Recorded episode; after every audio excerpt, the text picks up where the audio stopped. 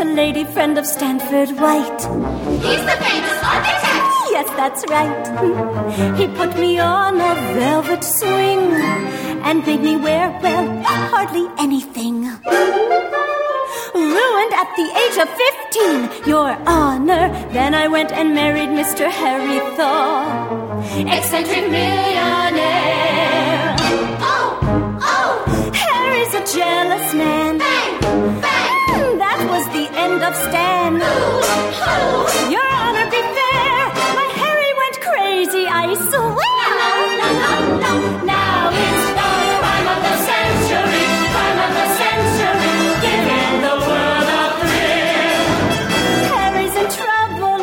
Welcome to Broadway Radio's This Week on Broadway for Sunday, May 14th, 2023. My name is James Marino. and In the broadcast today, we have Peter Filichia and Michael Portantiere. Peter is a playwright, journalist, and historian with a number of books. His new book, The Book of Musical Debates, Disputes, and Disagreements, is now available and can be purchased wherever finer books are sold. Peter also has columns at Masterworks Broadway, Broadway Select, and many other places. Hello, Peter. Hi. Hello. Also with us is Michael Portantiere. Michael's a theater reviewer and essayist. He's the founder and editor of CastAlbumReviews.com. He is also a theatrical photographer whose photos have appeared in the New York Times and other major publications. You could see his photography work at followspotphoto.com. Hello, Michael. Hello. Hello. So, Peter, Yeah. today, Today. is Sunday, May 14th, 2023, Right. which is uh, Mother's Day. I, I Well, think all around the world, but and, uh, uh, and the 62nd anniversary of Flahooley opening. Anyway, oh, that's uh, Flahooley. That's yeah. mom liked that one. Mom liked that one. But you, uh, uh, you know, we're we're not going to talk about it just this moment. But famous mothers, Gypsy. You saw Gypsy at Goodspeed. You know, it just occurred to me suddenly it's 72 years since Flahooley opened. Excuse me. Anyway, yes, Uh-huh. I saw Gypsy at Goodspeed, and it is terrific beyond belief. Um, just amazing. And one of the reasons why is Judy McLane as Rose, Madam Rose, never Mama Rose. Mhm. Madam Rose. Anyway, um, uh, you have to understand that I have seen every Rose on Broadway uh, since Lansbury. Um, Merman was before my theater going time, but um, I have seen every uh, major production and plenty of the replacements and understudies too who have played the role. And I've never seen it played more humanly. Um, it is not performed as if this is my vehicle. It's performed as this is a musical. There is a difference between a vehicle and a musical. and Judy McLane really understands that this is a show that she is a part of. Yes, the important part, the leading part, but nevertheless, she is a component in this show and she is certainly not overwhelming it in the worst sense of the word. She's terrific. Don't misunderstand me. But the point is, I have never seen it done as such a team player role. And that's what really makes it extraordinary. And I really, really were so impressed by it, uh, especially because she has a wonderful supporting cast. Talia Suskauer uh, plays the grown-up Louise and uh, does it astonishingly well. Be- beautiful, beautiful voice in her speaking voice, singing voice too. But the speaking voice is really intoxicating, and I really enjoyed uh, hearing it. Herbie is Philip Hernandez. Uh, we certainly have known him uh, for a long time, be it from Les Mis or Kiss of the Spider Woman um, or even The Capeman. But the point is, um, he's a very fine Herbie. It's a very tough role because, after all, um, for much of the show, he has to be a, a doormat, and um, then of course he rises up to um, be something far more than that. So um, he makes the transition extraordinarily well. So um, I was really impressed, of course, by both um, Dainty June and Baby June. Um, that's Laura Sky Herman and Emily Jewel Hoder. Terrific.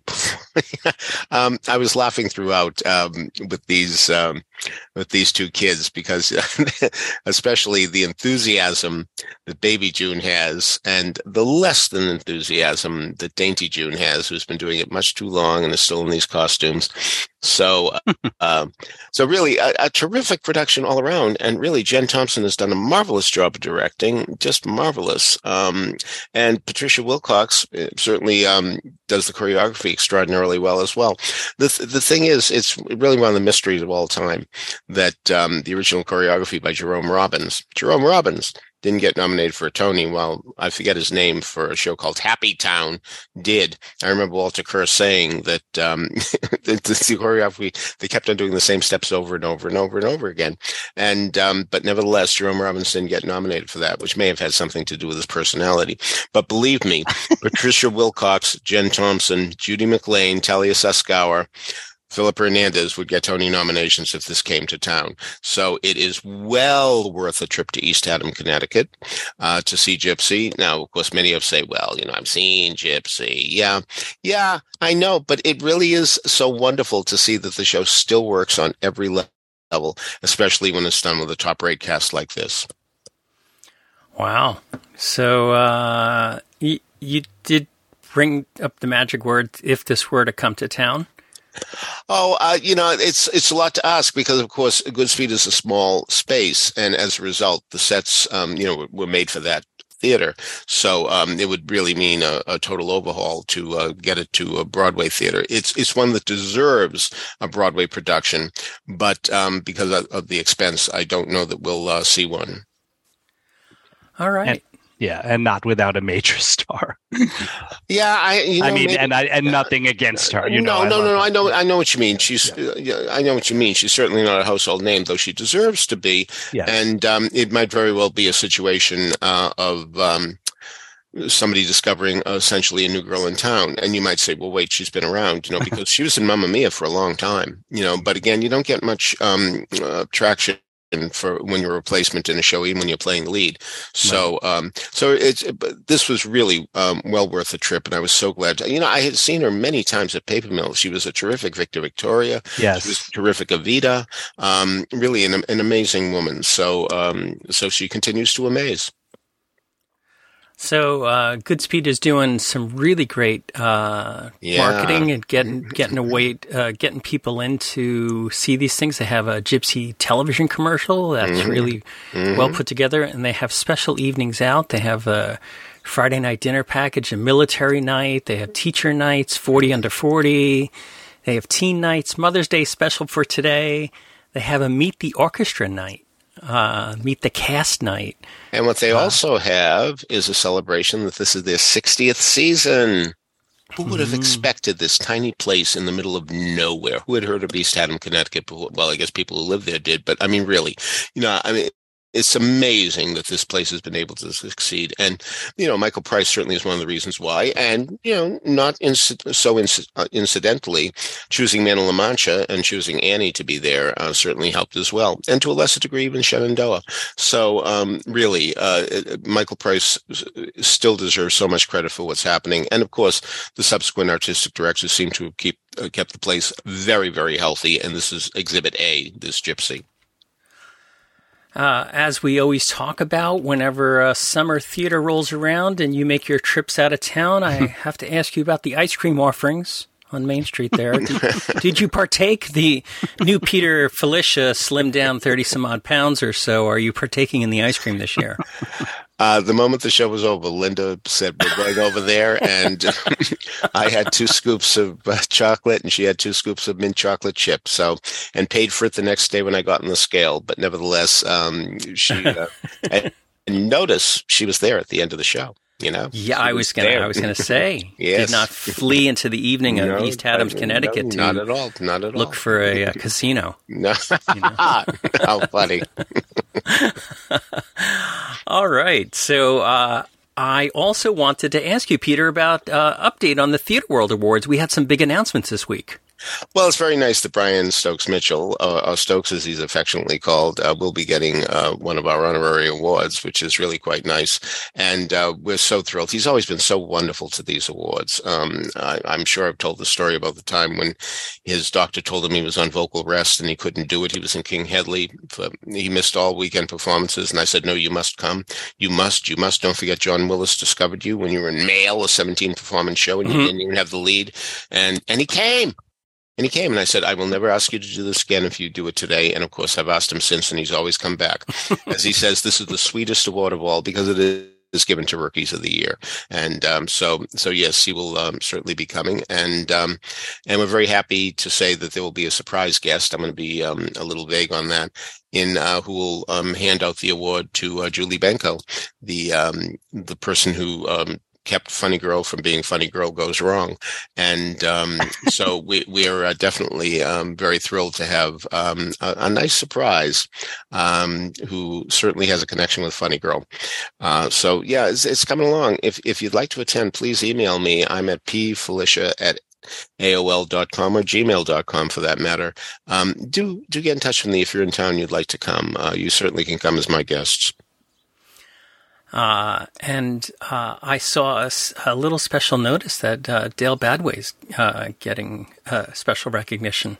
As well, he should. These yes. awards would not be happening without him. Ex- explain us- who Dale is, because a lot of people don't know he is the uh, the the Wizard of Oz behind the curtain.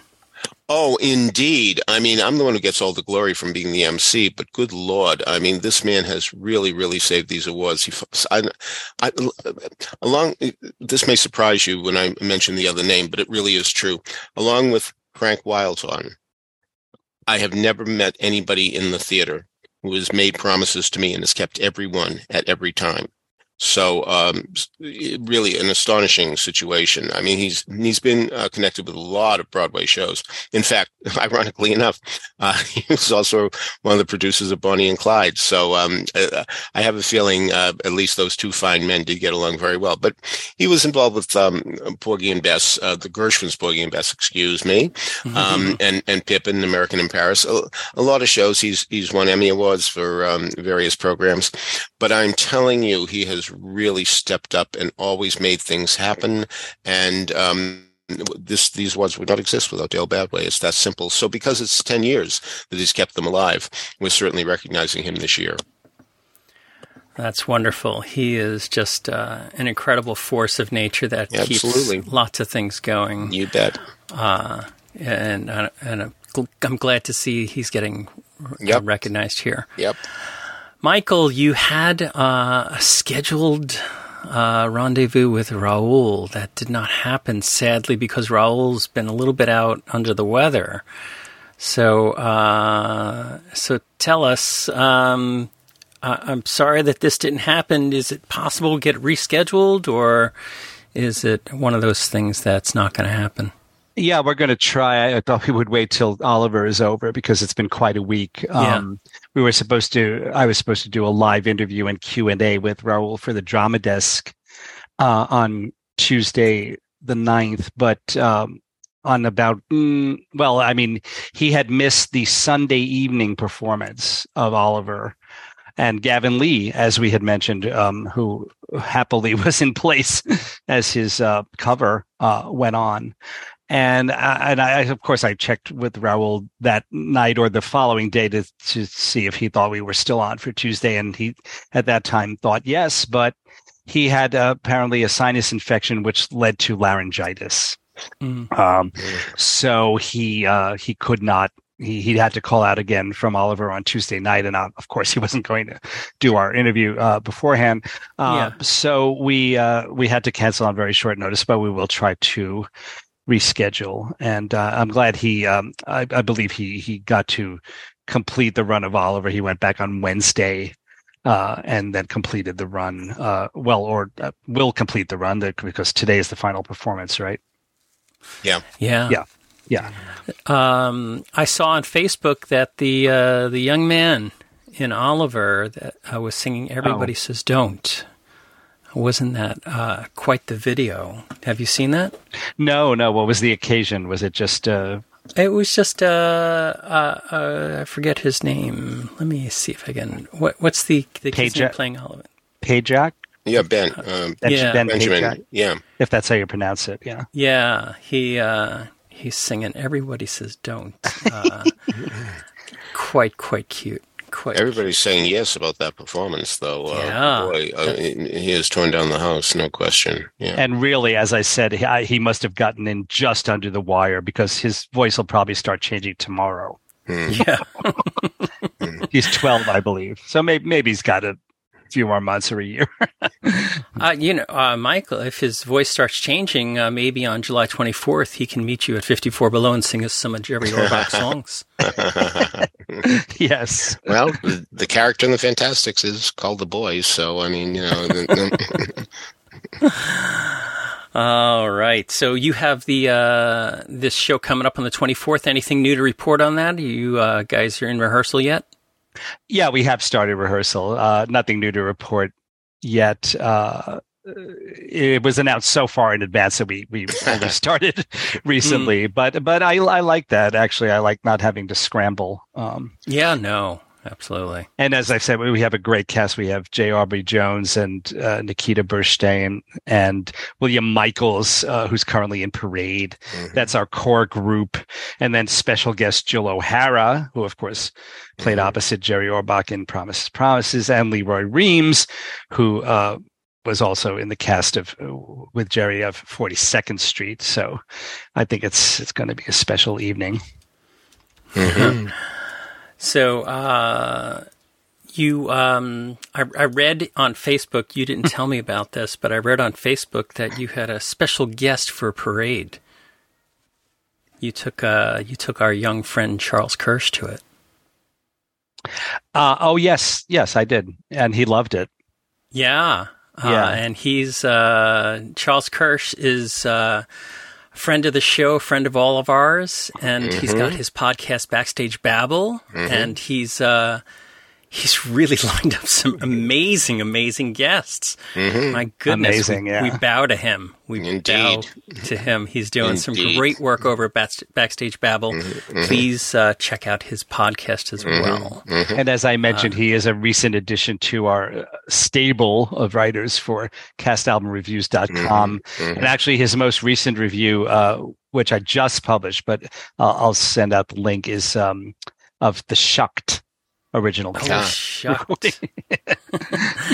I have seen so many clever headlines around shucked. Yeah. Uh, get the shuck out of here. Yeah, yeah, yeah, yeah, yeah, yeah, yeah. All the various different takes on that. Yeah, Uh, on Eighth Avenue, a lot of um, sidewalk um, drawings of "Get Shucked." Yeah, so yeah. a lot of those. And, uh, and uh, lines going into shucked. So uh, let's uh, see if they can pull it out. Um, in talking, you know, a little about the Tony nominated production of Shucked, Mm. that uh, we've had a lot of Tony news this week as we uh, sort of mentioned last week, you know, if there's a Tony Awards. Well, it seems that there will be a Tony Awards, just that it's uh, right Right. now, as of this moment, not going to be broadcast on CBS or broadcast anywhere uh, I, I, I of. don't, I don't believe that's going to happen. I really do believe there'll be a, an 11th hour um, reprieve from the governor, um, from somebody that I, I really do not believe that's going to happen. I mean, it reminds me so much of in sports when um, a player and the team are arguing about salary and I'm not going to play, I'm not going to play. And just when you believe they're not going to play, suddenly you see them together uh, in a photo hugging each other, management and labor. Um, so I really think that's uh, will, was going to happen here. There's going to be a last minute decision to say, yes, indeed, uh, they must go on. They will go on. Um, I hate to bring up the, uh, the Fox Dominion settlement thing, but we all thought that was going to trial and what happened, you know, so Mm. things happen at the very last minute. And I do believe the nation will see the Tony Awards. It doesn't make me right. Um, I have no inside information. I just think that from the examples I just gave, things do happen at the last minute. And I think that certainly by June 10th, the morning of June 10th, it'll all be worked out. I, I, I am sorry that they weren't granted that waiver. Um, by I guess that that they had applied Writers for Guild, a waiver, y- you know, uh, on, under the, you know, uh, it's true. I mean that it celebrates, uh, well, among other things, it celebrates writers, uh, and it's not an award show is not the same as a scripted drama or anything like that. But they they were not granted the waiver. I was wondering, uh, and of course it's a moot point. We'll never know. But could they theoretically, um, if they wanted to, just do a show that didn't have any, you know, Exactly. One number after the other. yeah, well, and and you know, and then just have and just pick the presenters carefully and have them come out and and ad lib a couple of lines and and then read the nominees. What's the problem? I agree. Well, I wonder. I want. Do you suppose that the writers would protest it anyway because it's Well, I'm sure they would, but But, uh, yeah, I- yeah. but but it is important for this um, for this program to be broadcast. it might turn out to be the best Tony Awards ever. well, I mean, not all of that. St- not all of that stuff has been successful, right? Ma- Ma- Michael, that laugh was a laugh of acknowledgement, not a laugh of ridicule. I mean, you hit the nail on the head. You know, what I mean, so so yes, I understand where you're coming from entirely. So, uh, Well, I wonder though. I I mean, because if I I, I, Did that I don't know to if them? Factors Equity. I don't know if Factors Equity is going to allow their right because That's to- good they'd, they'd basically be cr- well but in a way they wouldn't know because i mean they wouldn't be it, it wouldn't be that this there would be stuff written by non-union members there would just Yeah. be no it's it's sort of equivalent to the way the the talk shows are still going on aren't they the live talk shows Uh, uh, some of them are, yeah. But Actors Equity has um, been behind the writers, so uh, that that could pose a problem. I don't know. Maybe um, maybe they just show B-roll um, of of various things. Um, uh, that would be uh, something that would be at least something to for people to see. yeah Um, so uh, uh, we all know that it's not going to be um, the night that it, uh, we, we expected it to be, but um, something is better than nothing. And how sad just coming out of the pandemic you know Yeah, yeah, and and really, um, how sad that it happened so close to to this. I mean, if it were a couple of months later, none of this would be um, an Right. issue. right But but it is.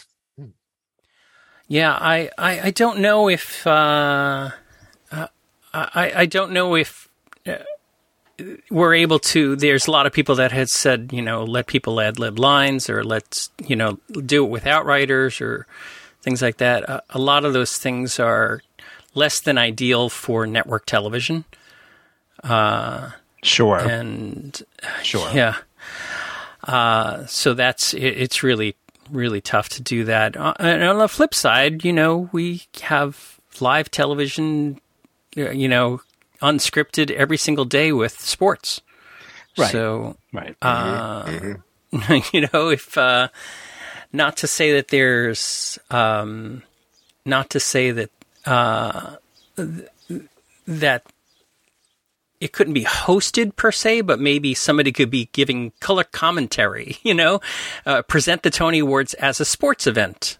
And you know, here are these com- competitors. And uh, Alan Teasley in our uh, chat room says, "I want Peter to do the play-by-play." I think that would be perfect. You know, I, if elected, I will serve. So uh, uh, Paul Whitty is also saying, think about the impact of uh, two spoiled Tony Awards had and will have on Girl from the North Country and Kimberly Akimbo, Girl from the North, Coun- uh, North Country, you know, short shrifted during the pandemic. And Kimberly Akimbo was really, I think, you know, I, I don't know this to be true. I'm, I'm just imagining this from the outside. They are holding on for dear life with the hope of a Tony Award Sure. uh, they're not they don't have great gross numbers and things like that. Uh, so this will be this will be a, a tough thing, and, and I I think that uh, I I don't think that the the Writers Guild. Uh, I want to choose my words here. I don't think that the Writers Guild executive members appreciate Broadway as much as other people. Mm-hmm. Mm-hmm. yeah So I, I don't think that this really makes their radar screen. And in fact, you know, it also puts a lot of pressure on the studios, yeah, whether it be Netflix or Disney, in fact, or various other uh, studios, that uh, they feel that this makes them look bad. So they're going to even hold it out even further and not let it go on because Sure. they they feel as though it blames the studios. So it, you know, uh, it's um, it's a very very complicated world we live in. Isn't it? Yeah. But we're we, uh, as Peter said in the beginning a couple of minutes ago, from Peter's lips to God's ears. Hopefully, uh, this will all get resolved Mhm. uh, soon. I, I don't know if that's possible, but let's all cross our fingers and toes and see if that's a possibility. So, Michael, with that said, Mhm. I'm very, very jealous that you got up to Boston because Yes. Uh, because my New York Yankees are in the bottom of the AL East. yes, they are. Yeah. with I mean eh, with a really great record above 500. I mean, but that Mm-hmm. AL East is just an incredible division this year. That Tampa Bay is killing us. well, But, the Orioles are uh, doing very well too. Yeah. Orioles, you know, uh, all those all those cities that Broadway uh, has really close ties to. You know, people think of Broadway as just New York City, but Yeah. Broadway, where would Broadway be without Baltimore and Boston? Philly, Boston, and Baltimore. Yeah. Yeah, And Philly. Exactly. so, Michael, you got up to Boston to see the symphonic ragtime. So, tell us about this. Yes, and and uh, uh, on the note of what you just said, um, at intermission, I, I went to the men's room, and the line was somewhat long, and so the guy uh, in back of me said, "Is this Fenway Park?" it's not that far from it. yeah. and there is a baseball scene in Ragtime, That's right. uh, although not Fenway Park. But uh, No. um, yes, this was a wonderful, wonderful uh, called. Uh, the title was Ragtime: The Symphonic Concert. Uh, music by Stephen Flaherty, lyrics by Lynn Ahrens, book by Terrence McNally, original orchestrations by William David Brohn, and then it says additional orchestrations by Kim Scharnberg, which I didn't really notice anything new. Uh, there might have been um, just little sections maybe to, that were rewritten to like to uh, tie in the you know the cuts. Uh, there was very little actual dialogue in it, and uh, this was directed by Jason Danieley. Uh, who I uh, got to talk with at intermission a, a bit, and he was very proud of the fact that they. He said we we have cut it from two hours and forty minutes to two hours, Mhm. uh, and I really, it, I barely noticed the cuts. Uh-huh. So that that is quite a tribute um, to him and everyone who who who did the editing and just put the whole thing together. Uh, fantastic, fantastic cast. Alton Fitzgerald White as Coalhouse Walker Jr. Elizabeth Stanley as mother. John Cariani, absolutely fantastic as Tata. Nikki Renee Daniels, amazing as Sarah. Uh, some fellow I don't know, David Harris, maybe he's a local as father. AJ Shively as mother's younger brother. Klea Blackhurst as Emma Ah. Goldman. Mm. Uh, and then uh, Julia Little as the little girl and Quinn Murphy as the little boy, both adorable. And the fantastic orchestra, the Boston Pops, conducted by Keith Lockhart, uh, at the historic Symphony Hall, which uh, I had been there before. I, I'm not, I'm a little confused and I didn't get a chance to ask anyone uh, who worked there. It, it- this was uh, um, at, at tables, tables with Uh-huh. chairs. Uh, but it looked like that the the regular theater seats had been permanently removed. Um, do you? Does anyone happen to know? I don't know about that, but the last time I was there, I was sitting at a table. yeah, I'm going to have to ask about that because it, it- the the And floor. theater seats are not really permanent. Yes, Uh-huh. if you walk by the Majestic, you'll see that. Yeah, but well, anyway, uh, regardless, uh, it's always great to be in that in that historic space. Actually, the one negative of this concert was, I'm sorry to say that the sound amplification was not great. The mix between the orchestra and the soloists was not was far from ideal. Although it did seem to get a lot better during Act Two.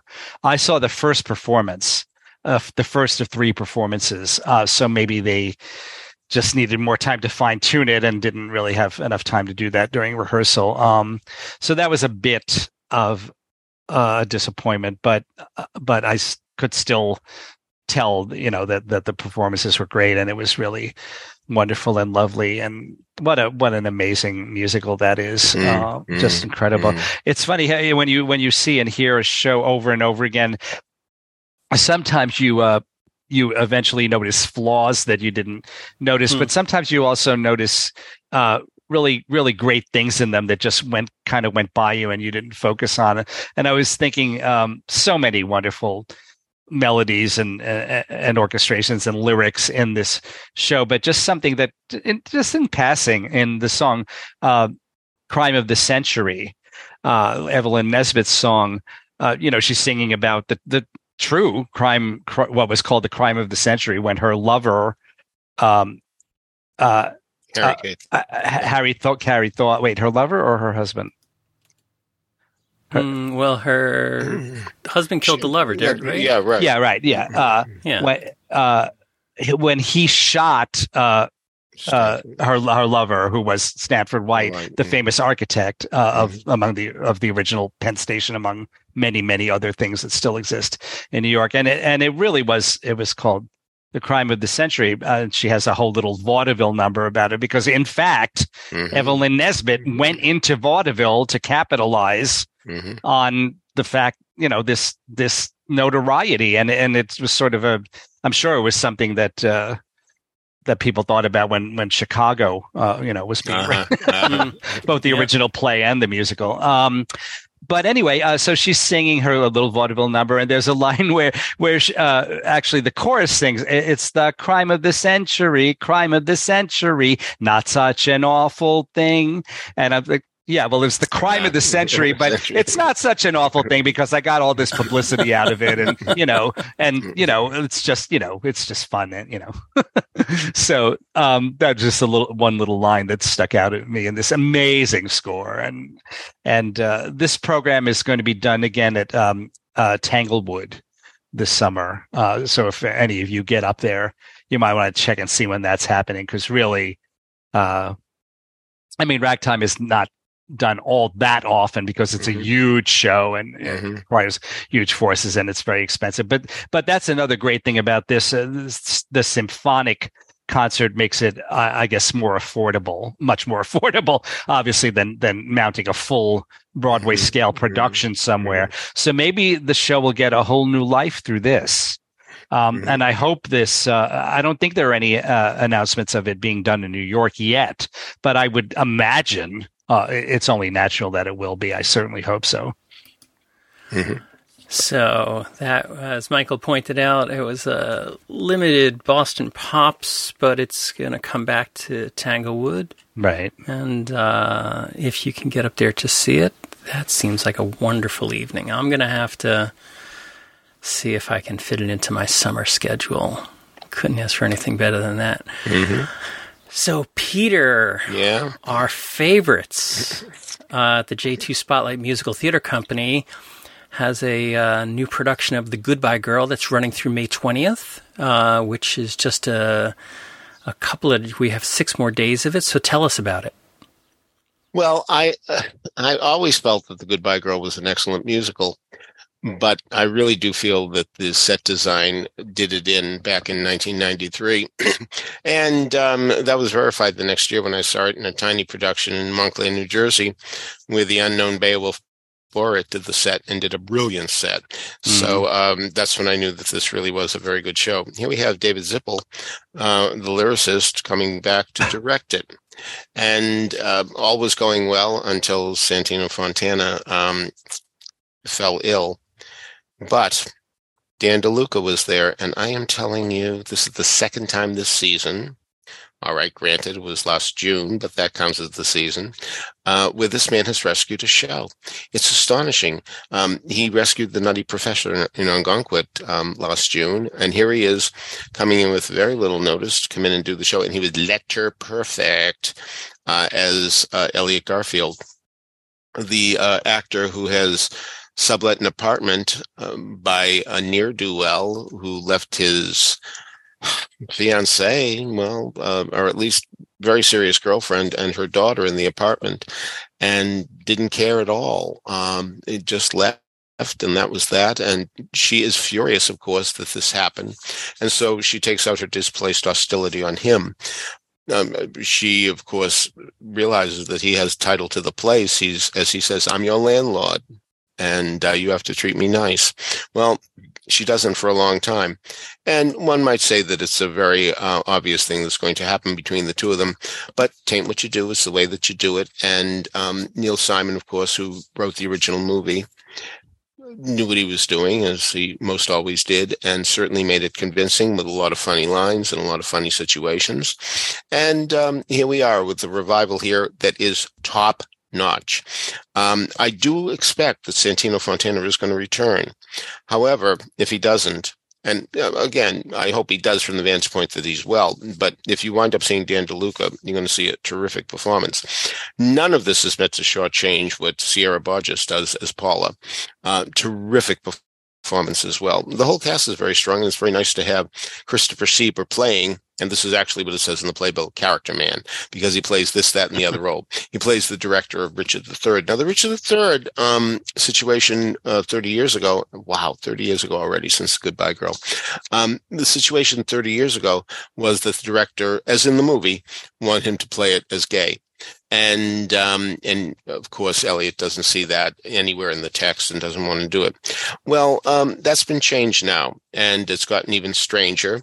Very very funny, not a problem, but um, don't expect to see what you saw 30 years ago, or expect to know um, or see what you uh, uh, had uh, learned from the original cast album. Uh, so it's it's different there, and but otherwise it's um, almost business as usual from the original cast album. The one difference, there's a song called As Good as It Gets at the beginning, and this is a very smart thing to do. It's a song where um, uh, Paula and her daughter Lucy are so excited. They're going to California. What an adventure. Isn't this going to be wonderful? Tony's got a job. He's going to take care of us. It's going to be great. How wonderful. And it's a very smart thing to have this opening number. I don't know uh, what happened originally. I don't know if it, it, was ever used during the Chicago tryout. I don't know if it was dropped during rehearsals, if they never put it in, but it's a smart idea to put it in now. Why? well, because if you don't put in this happy go lucky song and you see Paula at her uh, happiest, uh, at least till the end of the show, her first song is called No More, mm. and it's an angry song. And we're conditioned to um, expect want songs in musicals where people tell us what their goals are. And here she is being bitter and angry. She has every right to be. I'm just saying it's an odd way to start um, a musical comedy, which indeed this is. So by starting with this um, happy-go-lucky number, uh, the world's our oyster, etc., uh, it's it's a very, very smart way to go because we get to like these people and then we feel more devastated when we find out what happens to them. In fact, I'm pretty sure that as time went on, um, either the Broadway production or subsequent production, but I think even on Broadway, no more was dropped. I, I think so. Um, Bernadette Peters didn't wind up doing it. Bernadette Peters and Martin Short was certainly uh, terrific casting for the show, and they certainly did their job. It was just one of those things that didn't gel. They uh, replaced their director. Gene Saks came in to direct uh, it, it, was very, very strange um, that a show with all this pedigree would have so much trouble out of town, but it did. But it sure doesn't seem like a show that had a seconds problem being out of town. So it's very nice to see David Zippel take over and uh, direct it, knowing where the strengths are and playing to those strengths, and certainly casting it wonderfully. There isn't um, a, a, lemon in the entire bunch. They're all terrific, including um, Deborah Thace Evans uh, as Mrs. Crosby, the landlady, uh, originally played by Carol Woods, um, a nice uh, big black uh, mama type who uh, certainly uh, sells her songs as well. So um, only a week to go, but really very, very worthwhile. And another one that Linda stayed till the end. Boy, I can see how adding that number at the beginning would make all the difference it in the really world. It really does. It really does. Because I, I, I remember I, I, I don't have a lot of clear memory of the show, but I remember that I, I zeroed in on that problem from the first, and I don't think I was the only one. I think that might have been mentioned. It must in, have been for them to drop it. It must have been. You know, why else would you drop Bernadette Peters' first song? Now, um, I, am sorry. Did you say? Uh, do you know when uh, this new song was written? no, added? no idea. No idea. Because um, of course Marvin Hamlisch is, no, is longer no longer with, with us. Yeah, yeah, yeah, I know. Yeah, yeah. So uh, no, I don't know. Also, Peter, uh, again, as I said, I don't have a clear memory, but I think it seemed to me that at the last minute, uh, of the original production that they also changed the the gay Richard the Third thing because they were. Oh yeah. Oh, I didn't know that. Oh, I didn't know that. Yeah. I think so. I think they okay. they fudged it and they said I forget what word they used. They didn't use the word gay. They wanted him him to play it as. I, I don't remember like mentally challenged or something. Although Uh-huh. that would that would have Yeah, been that would have been yeah. yeah, it was something like that. He he Uh-huh. you know, I'll have to if any if any of our listeners know um Yeah, please feel free to chime in. yeah, indeed. yeah. All right. So, uh, as Peter mentioned, The Goodbye Girl is uh, playing down at Theater Row through May 20th. So, you have a few days left to go see it. Uh, and we'll have a link to that in the show, show notes. Uh, Michael, you caught up with the sign in Sidney Brustein's window at the James Earl Jones. Uh, so, tell us what your thoughts are on it. Oh, I was so glad that I got to see it, and uh, I I think it, uh, you know, one can absolutely appreciate it as a major work by Lorraine Hansberry, even while maybe recognizing why it was not successful on Broadway originally in 1964, because there's so much in it. I, I uh, I'm I wonder why she tried to do so much in one play. I, I mean, I guess it's because she's trying to uh, give us a, a little sort of microcosm of what life in the village, uh, Mhm. Greenwich Village would have been like at that time. And Mhm. the characters are so rich and so interesting, and the dialogue is so wonderfully. Um, I I guess you'd call it heightened naturalism. Everyone seems so real, uh, and they don't they don't seem like cardboard uh, people or, or or caricatures in any way. They they they, there's such life on that stage and all, all these different types of characters, um, and it's it, there's really no plot so much as just people trying to be socially conscious and and uh, trying to live together in in the melting pot uh, Mhm. you know that is uh, Mhm. New York, but also uh, in Greenwich Village, which was famous as a you know a progressive area. Uh, so uh, I I loved it. Uh, the, the performance is Oscar Isaac.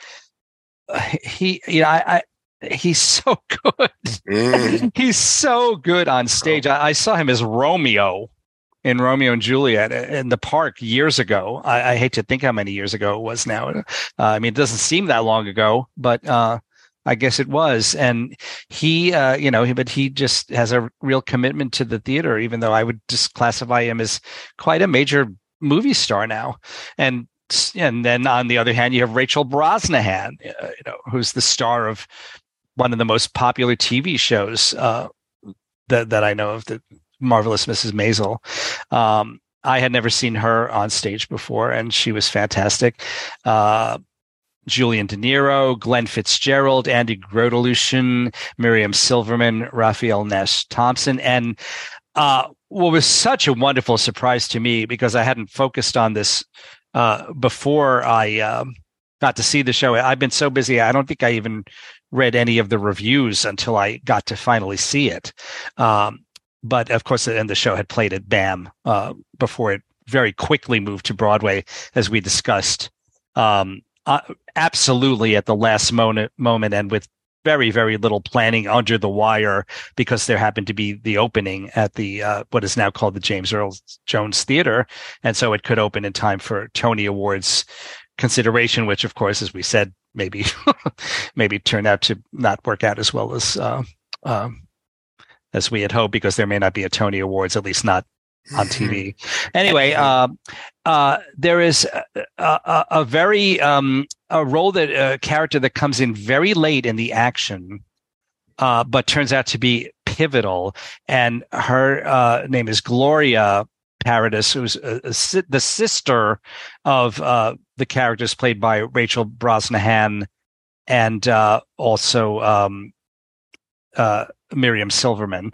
Uh, and that role uh, of Gloria is played by Gus Birney, who is the daughter of Reed Birney and the sister of Ephraim Birney, whom, whom we've uh, discussed a, a lot recently. Uh, and I had met her um, about a year and a half ago, or, or less than a year and a half ago, uh, at an event. And now here she was on Broadway in this really wonderful pivotal role. So that was that was so great to see uh, her being given that opportunity.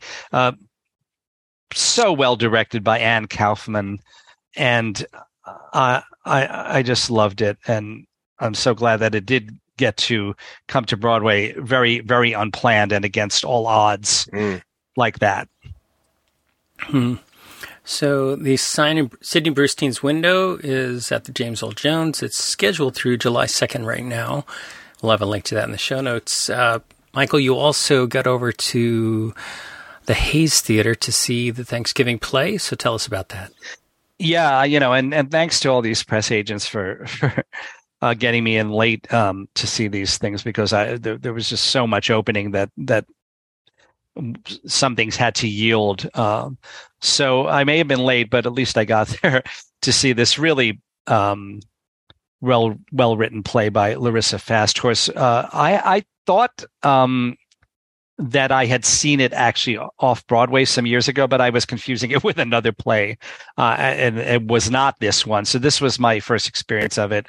Uh, really uh, wonderful satire, I guess you would describe it, about these uh, adults that are, that are getting together to discuss the, the you know the production of a, a Thanksgiving play, uh, you know, uh, involving young people, and uh, just bending over backwards to do everything possible to make sure they make it as woke as it can possibly be.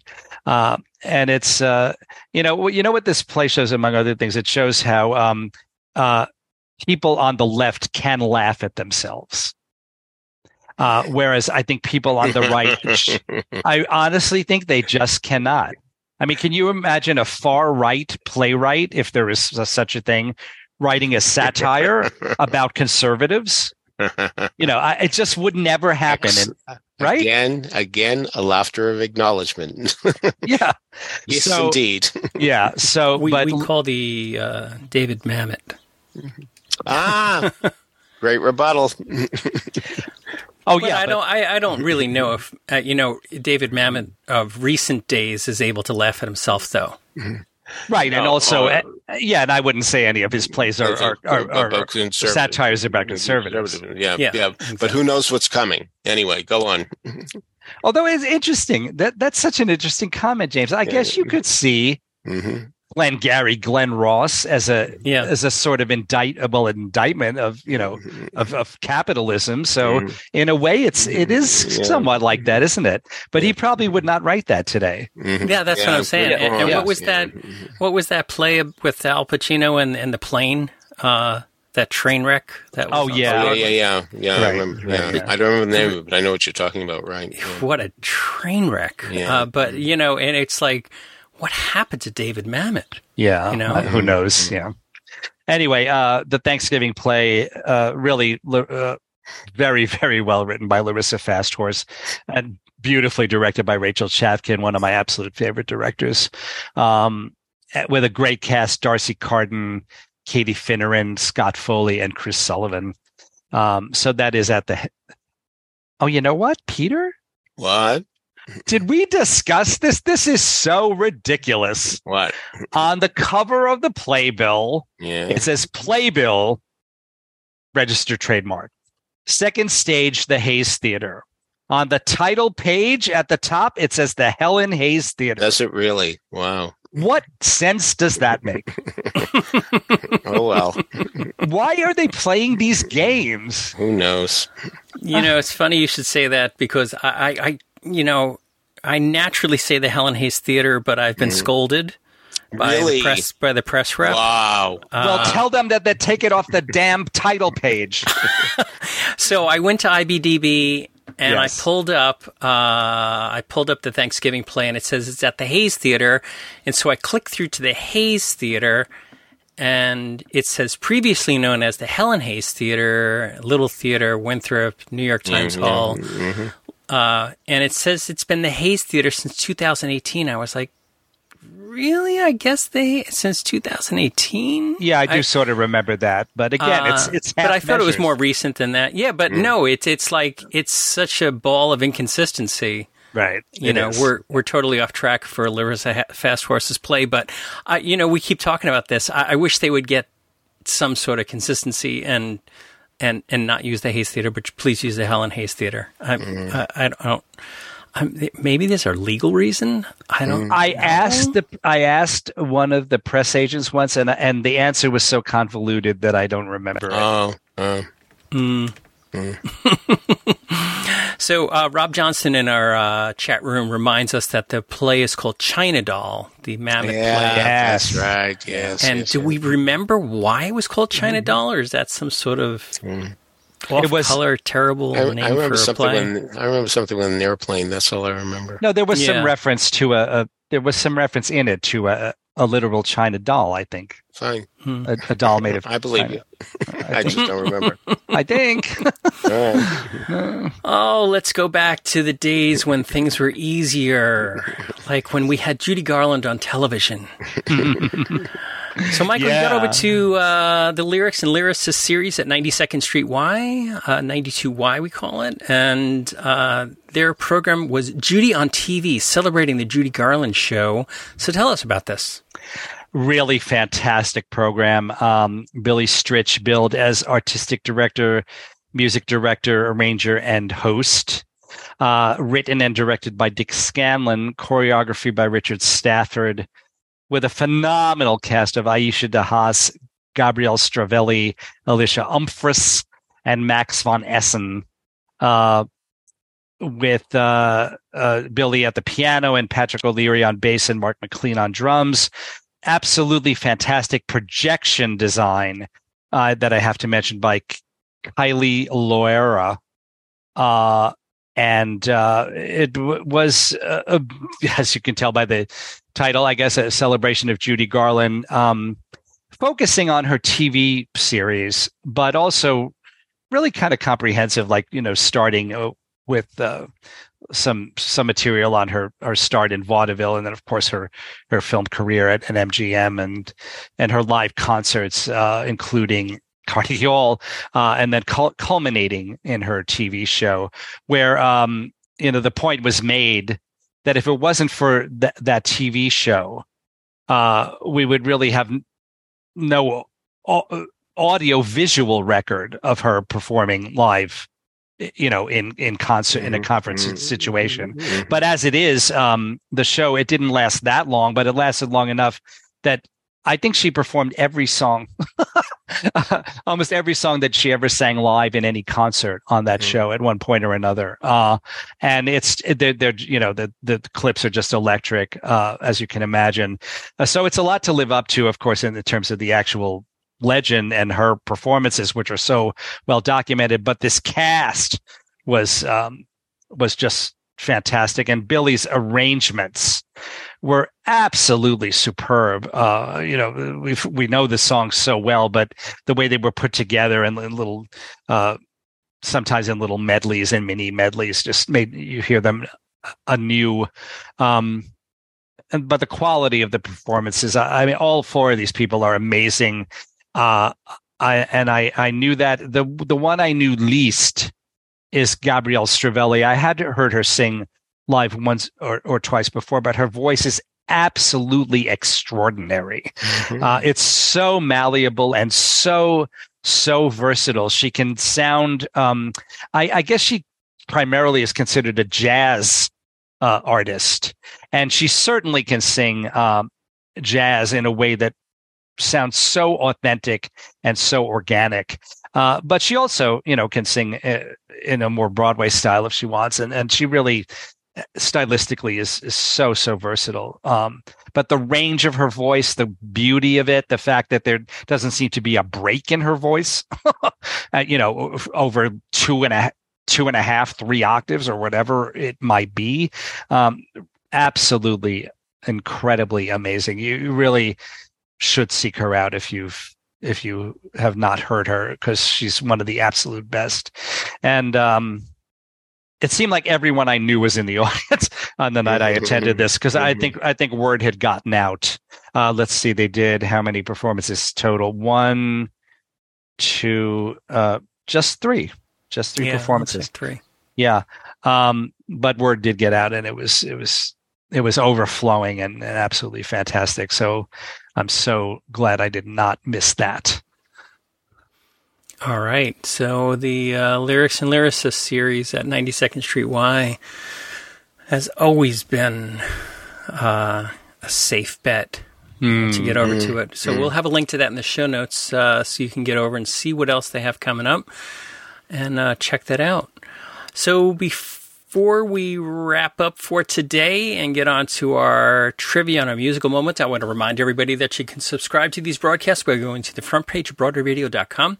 There's a subscribe link. That way, each and every time we have a new episode of This Week on Broadway, it'll be automatically downloaded to Apple Podcasts for you. Of course, you don't have to listen to us in Apple Podcasts. There's many ways to get us. You can support Broadway Radio by going to patreon.com slash Broadway Radio to uh, subscribe to our shows and support us and help us get out all sorts of new shows like this week.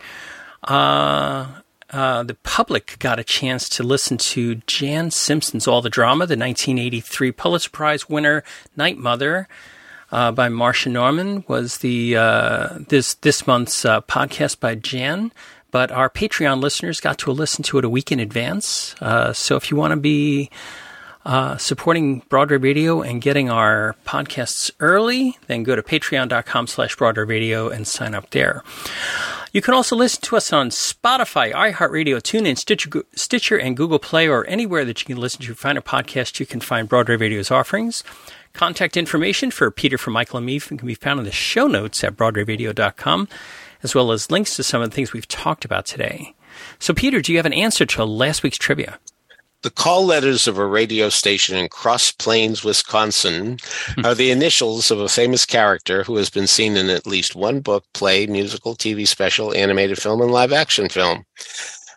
Well, Cross Plains, Wisconsin's radio station, as many of you learned from Googling, as I did too, WMAD. It's kind of funny. I wouldn't think that any station would have the word mad in its uh, call letters, but these are strange times. Anyway, WMAD, which are the initials of Wendy, Moira, Angela, Darling, and Peter Pan. Um, I thought of this while watching the 2003 film version of James M. Barrie's most famous work, which is well worth watching because the two kids are extraordinarily good as Peter and Wendy. Anyway, who was the first answer? Juliet Green once more. The previous week she had won by four seconds. This week she was the first by three seconds as Paul Whitty almost immediately followed suit. We'll see if someone answering this week's question can shave her victory to two seconds. But before I ask the new one, let's also give credit to Tony Janicki, Sean Logan, Josh Israel, Isaac Blevins, Brigadoon, Deb Popple, and Jack Leschner. All right, this week's question. It's a musical with a two word title. It was nominated for a few Tonys, but won none, and wasn't expected to win any. The first word of the title is a woman's name. But if you put one space at a certain point in the second word, you get two first names of women. Now, the first two names of the three are also the first names of Tony winners in the Best Featured Actress in a Musical category. What's the musical? What are the three names you can take from the title? And who are the two Tony winners? Okay. If you have an answer for that, email us at trivia at broadwayradio.com and we'll let you know if you're on the right track. So, Michael, what do we have in this week's musical moment?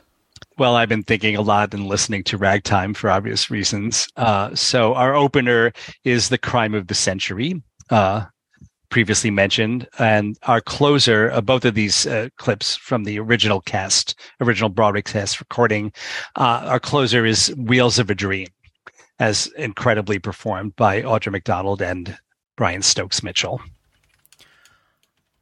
Michael, I don't recall this. Mhm. Was there an actual Broadway cast, or was it just the t- Toronto cast?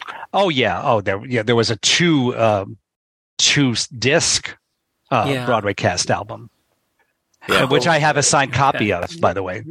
uh, Bill, Bill Rosenfield, who um, produced the album, I remember saying to me, "It had to be two discs." I wasn't listening to anybody saying, "What are you crazy? You you bring the score."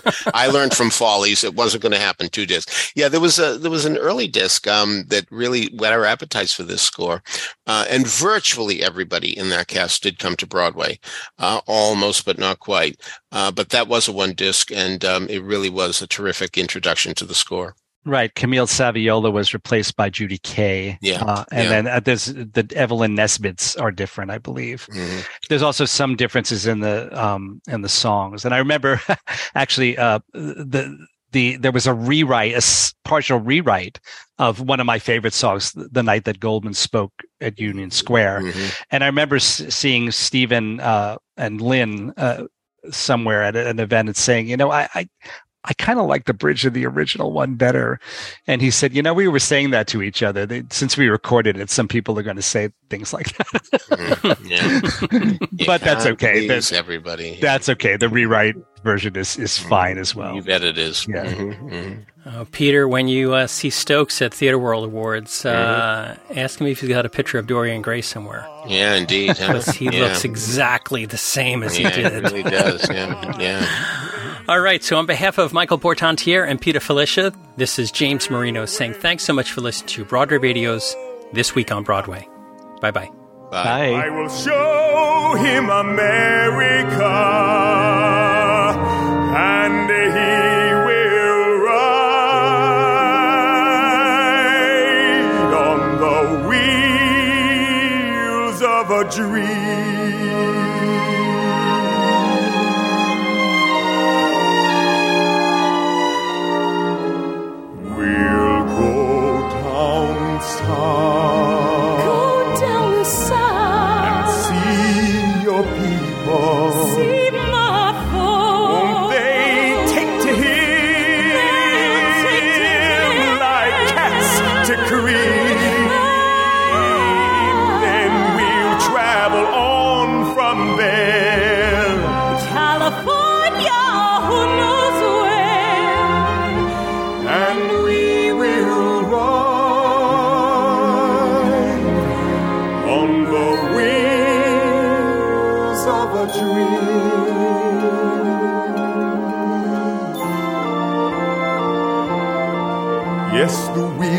Turning for us, girl, and the times are starting to roll. Any man can get where he wants to if he's got some fire in his soul. We'll see justice, Sarah, and plenty of men who will stand up and give us our due. Oh, it's more than promises. Sarah, it must be true. A country that lets a man like me own a car, raise a child, build a life with you.